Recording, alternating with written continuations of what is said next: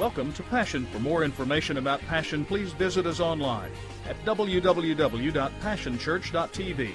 Now let's join the service already in progress.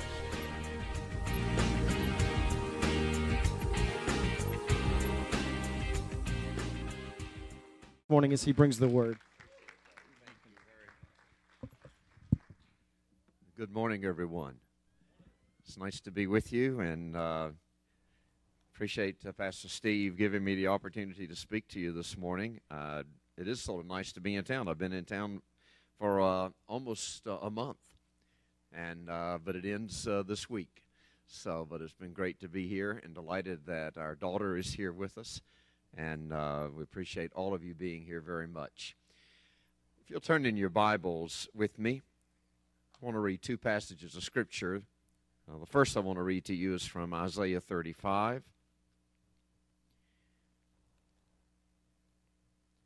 And I think we've got it set to begin reading down around verse 3. The reading is from the uh, New King James Version of the Bible.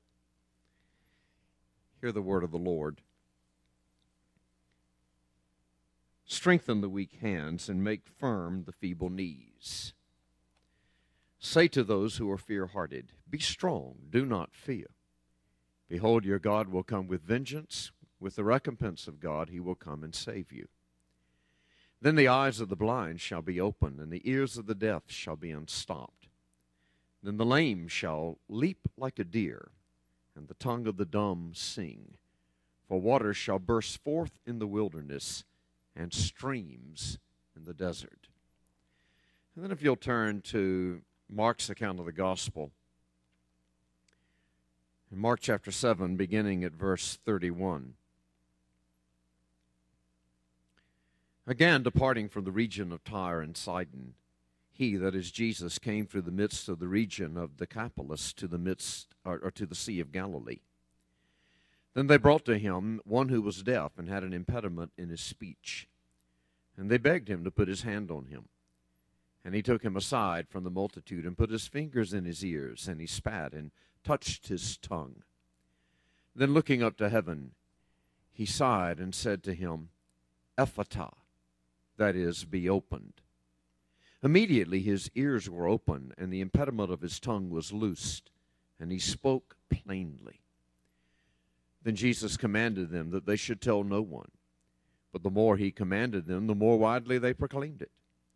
And they were astonished beyond measure, saying, He has done all things well. He makes both the deaf to hear and the mute to speak. May the Lord bless the reading and the hearing of His word for us today. Let's pray. We give you thanks, O Lord, for your wonderful love to us. We thank you for the songs that have lifted our hearts to you, for the privilege of giving in offerings to you and worshiping you, for the prayers that have been offered up, for the intercessions that are, are so near for us of needs and concerns and hopes and opportunities. I thank you for what Passion Church is doing here in Oklahoma City and around the world. I thank you for the heart of this pastor and his wife, for the heart of uh, these men and women who are gathering together with a passion for you to make an impact and make a difference here in this part of the world. We pray that you will touch our hearts with your grace take my feeble effort to communicate, O oh Lord, and you do that miracle that only you can do and open our minds, our spirits for your transforming grace. In the wonderful name of Jesus, we pray. Amen. Amen. I want to speak to you for a few minutes uh, this morning, uh, somewhat around the, uh, at least using as a jumping off point, the health care uh, debate that's going on in our country. I'm not going to say much about it, actually. It's just a jumping off point. And I, um, I use it and, and make reference to it today uh, in light of the fact that as a nation, we're making big decisions. And wherever you happen to be on those decisions, God bless you. And, and God bless our president and our Congress as they make the right decisions. But it's been a, a contentious debate, as all of you know, in this country. And much of the debate is how do we provide health care that, that's open for everyone, at least within whatever definitions one has of that on the political spectrum. And uh, as I've thought about that, I've, I've found myself thinking that we here in the church, the body of Jesus Christ around the world, we have an opportunity, whatever the political decisions that are made in this country and political decisions that are made in, in the over 103 countries where the Pentecostal Holiness Church serves and where we have missionaries serving today and national leaders making an impact. As, as, I, as I think about the, that great spectrum of health care, the gospel brings an opportunity to, to us to be men and women who understand that Jesus loves the world so much that his death on Calvary provided healing for people. The New Testament even used a doctor to write uh, two of the books, Luke and Acts, that make up the majority of the New Testament. God cares about health care. And he cares about it in a way that's, that's bipartisan and in a way that's transgenerational and in a way that really touches not only the physical needs of people, but the emotional and the spiritual and every social need of humanity is met by the gospel of Jesus Christ. And it means we have an opportunity to understand that and make an impact in that. I think about it in terms of the fact that around the world, uh, not just through the Pentecostal Holiness Church, but, but by, by that multitude of movements around the world that. Uh, uh, to go under the name of Jesus Christ. One of the things we all do is that we send doctors and, and nurses and pharmacists and folk who go and they volunteer time or they go and they live. Our own movement. We have, we have doctors who go as, as missionaries and live in other parts of the world. And they're there to provide care for people. As I think about uh, uh, this dimension of the gospel, you're constantly taken back to the message of Jesus and to the ministry of Jesus. Jesus, it seems, over and over again, is involved in dealing with the health care needs of people, whether it's mental health, spiritual health, or physical health. In some instances, he's talking about the larger issues of social health for a society. Jesus is involved with the needs of people, and he's always searching it's an interesting thing that happens in the text that I read to you out of Mark's uh, account of the gospel. Jesus came primarily to the Jews. He made it clear that much of his ministry was meant to be to the Jew first. It was not that he didn't love Gentiles, and most of us in here today are Gentiles, perhaps all of us. It's not that he didn't love us, it's just simply that God's purposes to bring redemption to humanity had begun through the line of Abraham and faith, which originated as, as the dynamic out of which God would operate. Not, not simply started with Abraham, but as the spirit that was captured with one family line that became the Jews through Abraham. That, that Jesus understood that his mission, first of all, was to call Israel to be what they were meant to be a light to the Gentiles, a people who would proclaim the glory of Jesus Christ and so that the Gentiles would turn to the goodness of God and the righteousness of God through the message of Abraham that was fulfilled in the life of Jesus Christ. In that part of his ministry, while he focused on that, he did not exclude the Gentiles. I didn't read the text to you, but in Mark chapter 7, and the story that just precedes the story that I read, Jesus has gone up into an area known as Tyre and Sidon. It's up in, in northwest uh, uh, Israel today and, and in uh, the, the area we call Lebanon today. And he goes to an area that even today, people who live there, including Pentecostal holiness people who live in that area, they call themselves Phoenicians. That's how they refer to themselves. They are Phoenicians. And Jesus goes and ministers to a lady in desperate need. Her daughter is in desperate need of deliverance. And, and Jesus offers that to her. He leaves from there and he goes to the area known as the Decapolis. I think we have a slide on this. And let me show you something about this. It's a rather interesting peer, uh, a place. You can see it on the map there. Uh, you see where the, uh, the Sea of Galilee is located. It's that small blue dot right up there in the middle. And you can see that area that's known there on the map as the Decapolis. And that's a Greek word. It means a, a, a, a 10 cities. And that whole area around the Sea of Galilee has these 10 cities, uh, many of whom, in their current state, that is, uh, of the time of Jesus, they date from about 100 and 150 years earlier. Uh, but they have been occupied through various seasons. They have gone through multitudes of conquering and of social upheaval.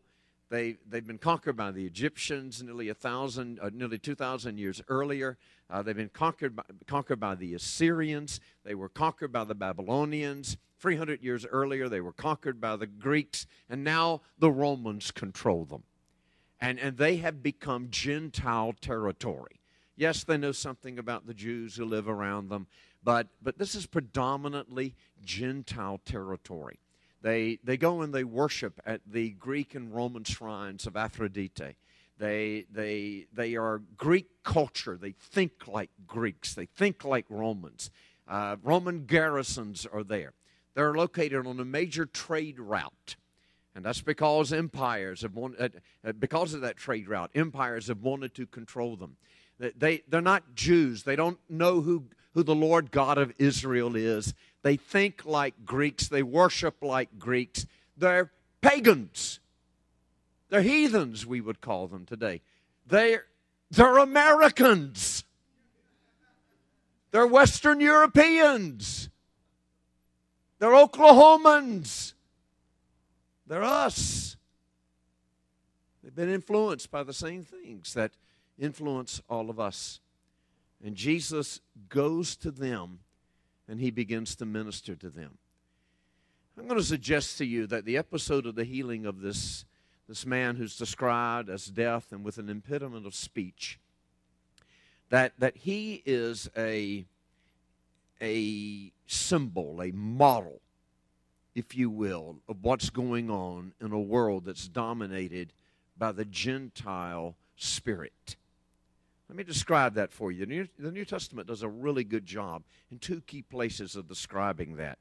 The first place is in Romans chapter 1, where, where the Apostle Paul, writing to the Gentile world with its center in Rome, uh, he, he, he describes it in a number of different ways. He, he says in verse uh, 18, he talks about unrighteous men who suppress the truth. That's part of the spirit of the Gentile world in verse 21, he says that, that because of that, they do not glorify God, neither are they grateful for the things of God. How many people do we, do we know uh, we, rub, we rub shoulders with in the spirit of our age today who, who do not live with a sense of gratitude? You ever run into people who never say thank you? Verse uh, he continues in verse 21 he says they are futile. That means they're empty in their thinking. Their hearts are darkened. Verse 22 he says they are fools instead of wise. Verse 23 they're idolaters. And because of that idolatry in verse 26 it leads to all kinds of sexual perversion and and, uh, and things that are a misarrangement of the ultimate purposes of god between men and women in verse 28, and this is really one of the key verses, it seems so descriptive of our world today. He says, They did not like to retain God in their knowledge. Knowledge is that, that structure, the gathering of knowledge and understanding. It's the epistemology, it's that structure of understanding we have of how we understand the world around us. He says, In the Gentile world, they did not retain God in their framework of knowledge. That sounds really familiar today. You go to Paul's comments in Ephesians chapter 4 at verse 17. He says, Don't walk as the Gentiles do. He's talking to people who have, who have become followers of Jesus. And he, he says, They walk in the futility of their minds. He says, Their understanding is darkened. He says they are alienated from the life of God. Alienated. And then in verse 19, he says, no, have, they have no feelings towards God. He says they are past feelings. It's more than an emotional statement, it's a statement about they don't even have an awareness they are so seared in their hardness spiritually, they don't even have an awareness of who the true God is, who's revealed himself in the Bible and revealed himself in Abraham, Isaac, and Jacob, and his son Jesus Christ. They, they, they're lost because it's the world we, we live in. Some of us in here, like your pastor and, and me, we, we grew up in, in Christian homes. Our dad's uh, his dad is still a minister. My dad's with the Lord, but my dad was a minister. And, and I, somebody's asked me, when did you get saved? I don't have a clue. I think I was saved while I was still in my mother's womb. And they just beat the devil out of me later on. And, and you know, and, and, and it took a lot of beatings, and probably, if they were still here, would suggest I need it again on occasion. But, but I, I, I grew up with the knowledge of God. I, I grew up hearing the old, old story. My first songs were, Jesus loves me, this I know. I, I don't remember a time without prayer. I don't remember a time without Jesus. But that's not the world we live in today. Many of you have come into the life of Jesus Christ, but, but all you had was some vague social awareness out there that maybe there was something called Christianity that that so, there was something about Christmas there. You know, I know about Santa Claus and I know about the lights and and and you know, there's something about a manger that I read about in court cases. And and this thing Easter is just another school holiday that we get some time out. Yay for the bunny. And and and you know, we just live in a world where it's so much like the world that Jesus encountered when he came to this man. The beauty of the gospel is Jesus did not avoid these kind of people. He didn't avoid you and me. And he saw that as the, as, as the fact this is the message of God's blessing through Abraham. It's health care that's open to everybody. And so he comes and he ministers to this man. I, I made a comment a moment ago. This man is somewhat of a paradigmatic expression of, of what this world is like. So let's, let's take a look at it for a second. Let's look at the deaf and the, the speech impediment that's operating in the life of this man. Uh, this is a man who, who cannot hear. Now, we don't know if, if this was a congenital issue something he was born with. There seems to be some indication by the use of the language, particularly the word, the, the Greek word that's used for this man's speech impediment. Uh, interestingly enough, the only other place this Greek word is used in the Bible, uh, uh, uh is used in Isaiah 35, which is why I tie it, and I'll show you the connection to that in just a moment there seems to be some indication that that's not about a man who, who was totally deaf from birth and never understood how to speak at all. This is a man who at one time had been able to hear and had some capacity for speech, but something has happened where his tongue and his lips, particularly his tongue, he simply cannot speak clearly any longer. Maybe at a young age, his hearing was impacted. Something has occurred. I run into people like that today. How many folk have you ever seen? And I see this a lot in airports. And I, I did it recently, in fact, and my wife corrected me on it. I had my, my uh, uh, iTunes music playing through the speakers in my ear. And she asked me a question, and I replied without taking the speakers out because I'm listening to my music. I'm thinking that I'm speaking at a normal volume when I answer her. And my answer gets this immediate tone down. The whole mall can hear you. You know, our hearing affects our speech. And, and this is what's going on in this episode with this man. You know, um, hearing actually precedes speech. How do you think children learn how to speak? They learn by hearing. It's, uh, it's an interesting thing. Jesus takes in this deaf man, he comes and the text tells us he sticks his fingers in his ears. Now, I don't know quite what's going on from a physiological standpoint there. Something's going on. I asked my wife about it. She's in the medical profession.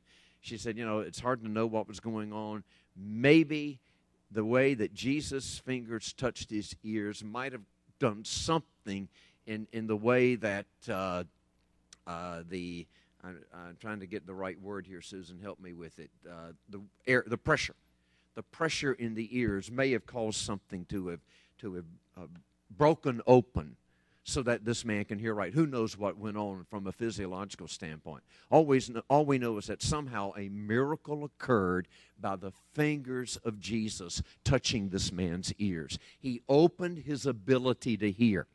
The Gentiles are lost because they cannot and they will not hear God's truth. This man, until he can hear, he cannot be set free. This man cannot understand how to speak clearly and how to speak with hope until his ears have been touched by the power of God. And what Jesus does is he puts his fingers in his ears. Now, there's something significant about this in terms of the finger of God. I want to take you back to a couple of interesting places. One is in Exodus, uh, in Exodus 31 18. The word the term the finger of God is used there. Not the first time, by the way. Interestingly enough, uh, it's used earlier in Exodus when Pharaoh initially looks at one of the miracles performed by, by Moses and Aaron and says, This is the work of the finger of God. He recognizes that God is at work in it, but because of the hardness of his heart, because he has that Gentile spirit that has dominion over his life, he cannot break through that, that bound spirit, that, that spirit that's binding him to understand what's going on and the deliverance God wants to bring to him as well. But you find in Exodus 31 that when the tablets of the law are described, it says that God wrote with his finger the Ten Commandments on Mount Sinai.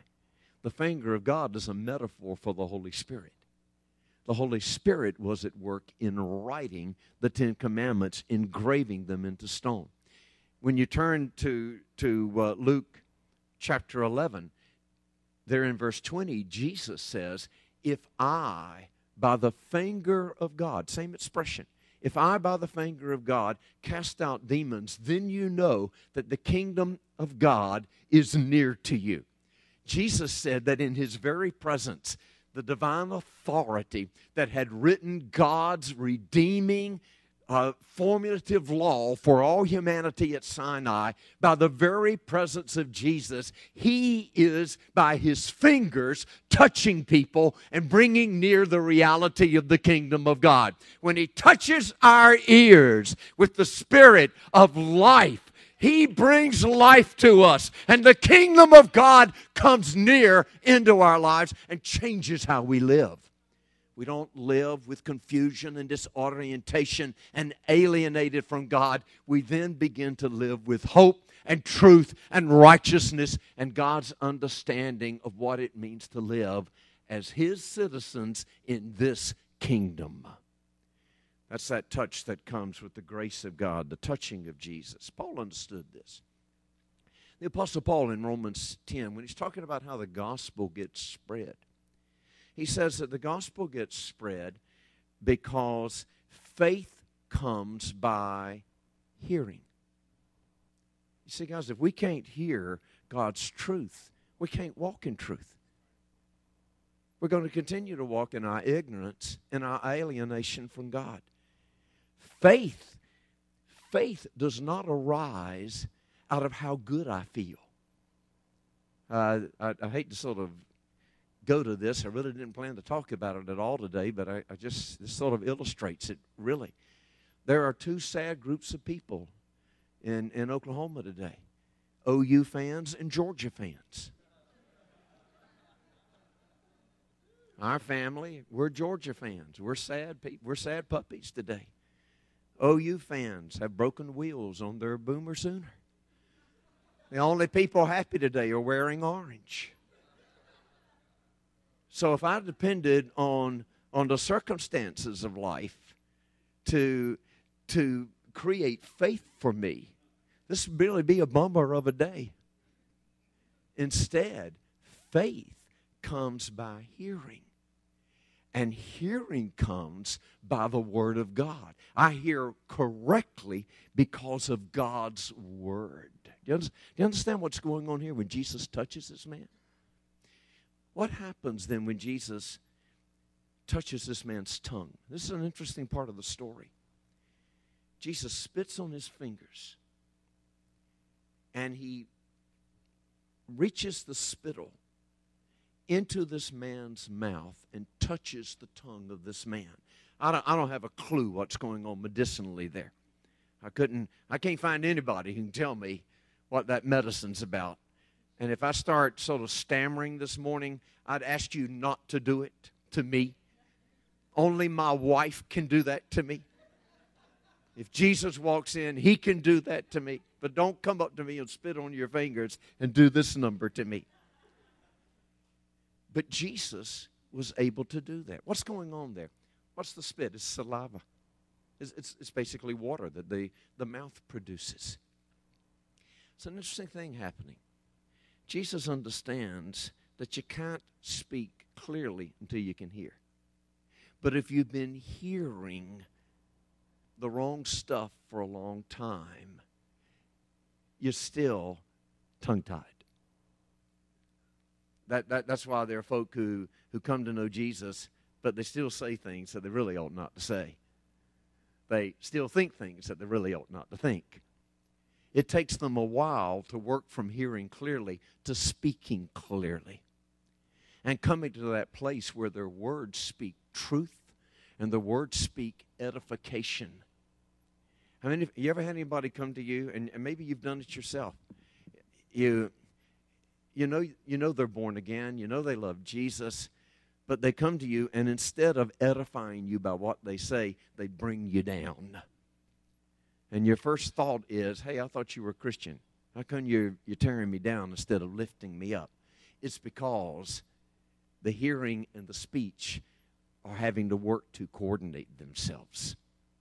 We call that in our tradition sanctification. We call that holiness, of God bringing a wholeness between the hearing and the speaking, so that what we speak is life to people. It's one of the most critical things that the world needs from you and me as a part of Passion Church. It needs for us to speak life and edification. It gets enough condemnation. They're already condemned and they know it. They're already depressed and they know it. They, they try to deny the reality of the damnation that's operating all around them, but deep down inside they know it. They need somebody like you and me who've been touched by the water of life and speak life to them. That brings me back to this Isaiah 35 passage because it's quite interesting what goes on in the language there.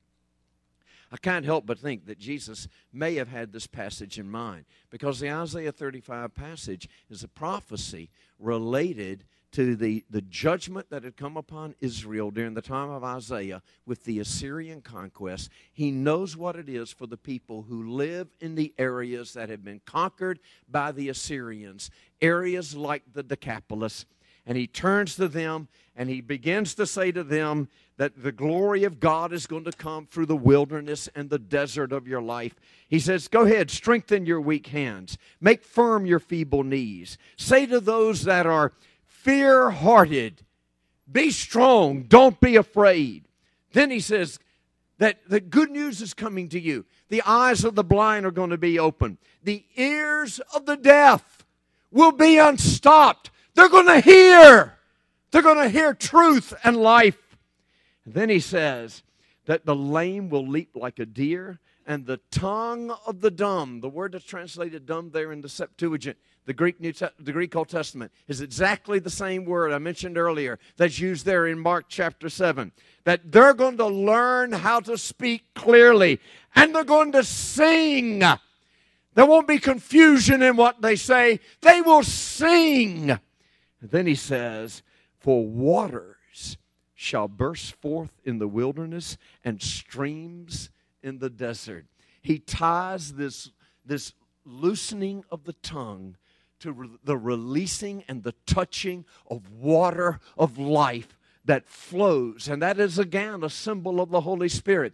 When the Spirit of God touches our ears and touches our mouth, we are set free to proclaim the glory of God, to live in praise, to sing the songs of Zion, even when we're walking through our wilderness. Our God reigns. I shall not be defeated by what comes my way in life. We are more than overcomers. And the words of hope that uh, come out of our mouth is not, I have lost, and not, I'm a loser, and not, I'm going to perish, but my God knows me, and He loves me, and He will carry me through this. That's why, yea, though I walk through the valley of the shadow of death, I will fear no evil, for thou art with me. We understand how to speak to ourselves as well as how to speak to others. I can't help but think about it the touching of the mouth. All through the scriptures, you get, you get God doing something with our mouth. Isaiah 6 the lips are touched by the coal of the holiness of God, the fire, the, that, that coal from the fire of God's holiness. Here, the, the water of Jesus out of his own mouth touches this man's life, and it puts this man in a position to ultimately begin to speak words that are clear and change the lives of men and women. I, um, back in the spring, I was in uh, Kiev, Ukraine. And uh, we have a wonderful church and movement in Kiev, Christian Hope Church, wonderful leaders. And uh, I've been there before. I love going there. And in fact, I'll be there again in October. And uh, in this particular meeting, something significant took place. Two, two things the Lord showed me. One, one was a, a real incident that occurred, and another was an insight into what had happened. I became aware that in this, this congregation, the leaders of this movement, some had been former Communist Party leaders uh, others had been uh, a part of the military apparatus of the old Soviet Empire.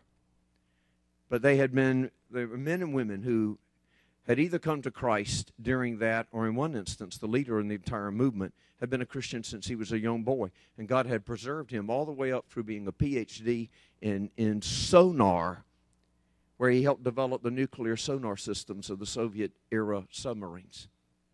And yet, all through that, he remained a, a brother a, a, of us, a, a Christian. And it, it struck me the last time I was there because they have a church of over a thousand in one location and about 80 other satellite churches spreading all over the Ukraine. It dawned on me, first of all, that here are people who had lived for their time, they had lived about 70 years under the Iron Curtain of Soviet communism. They understood what it was for millions of people to die because of policies instituted out of Moscow. Millions of Ukrainians were literally starved to death on purpose by the Soviet system. They understood what it was to live through that. A godless system, a system that did not retain the knowledge of God. And yet they understood that there are people, if they will hear the word of God and have been touched by God, that they will still nonetheless faithfully proclaim that they shall persevere and they will, the church of Jesus Christ, will outlive all the isms of this age. And they came through that and they're strong and they're vibrant and they're making an impact on their society. And I, I, I left from there thinking, here are people who may be in a position to teach us because we in the West, Western Europe, and North America, we are going through this, this godless season where our whole culture does not want to retain any knowledge of God and any knowledge of His truth. And we're going to come to the place where we will either despair or we will recognize the gospel will overcome this. They need to teach us this is how you overcome. The day I was there, I spoke on a Sunday morning.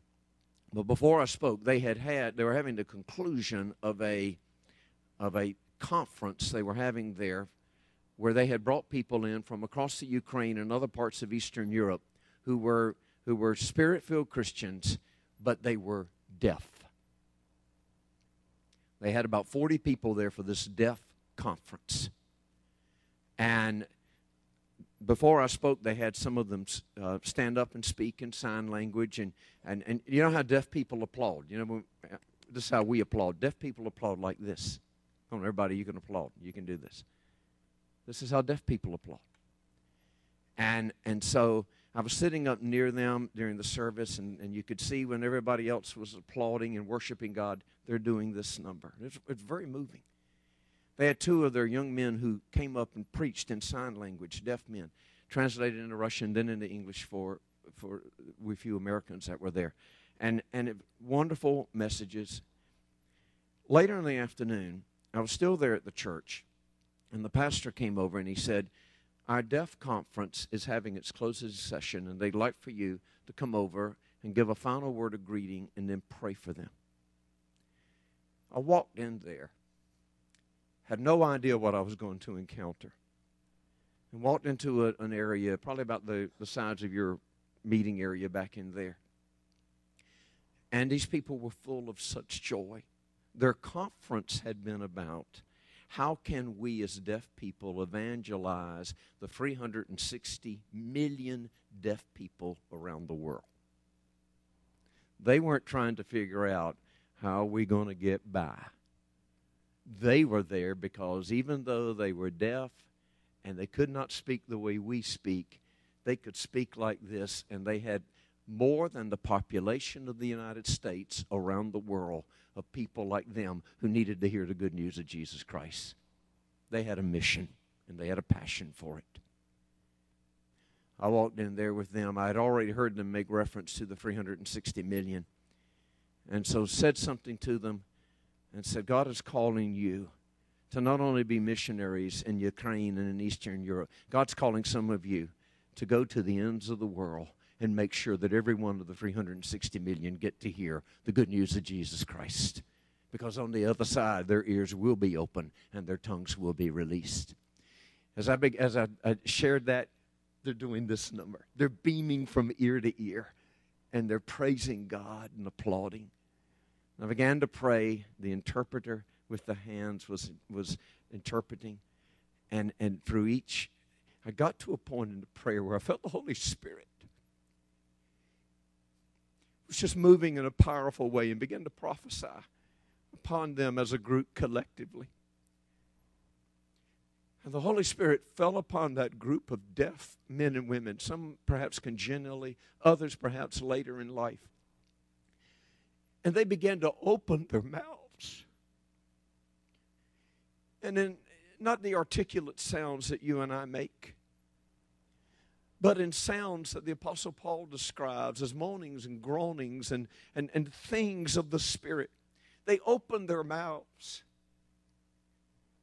and they began to speak in other tongues, declaring the glory of Jesus Christ. I began to weep when the prayer time ended and hugged them and walked out, they finished their meeting. I went into another room, some other Americans were with me. We just sat down and wept. No sense of pity for them, but sense of deep gratitude for God. Because here were people who were not going to let anything stand in the way. I'm telling you, my dear friends, this morning, Jesus wants to touch our ears. The finger of God will enable you to hear, to save your marriage, to save your, your soul. And the touch of Jesus, the living water, to touch our mouths so we can faithfully declare to this generation that cannot hear who He really is. The Spirit of God will enable them to hear. Let's pray. Our Father, we thank you. Thank you that you touched our ears. Even those of us who grew up in this and and either became hardened or are so familiar we don't even listen anymore. We ask that you come and you touch us again. Put the finger of God into our the ears of our heart and open our ears for what you're calling us to. Help us hear your word. Lord, forgive us for the ways that, that we have bought into a knowledge base that does not retain you. Forgive us for the ways we've absorbed that, even unconsciously. Lord, come and touch our, our lips and our tongue. Release us to speak life, hope, the gospel, your grace to everyone we, with whom we contact and every place you send us. Give us your grace in that. Pray for men and women today who need to hear your liberating word in their life, that their ears will be open to hear. In the name of the Father, the Son, and the Holy Spirit. Amen and amen. Amen. I want you to stand with me this morning. It's been a privilege to have you join us for this time of ministry.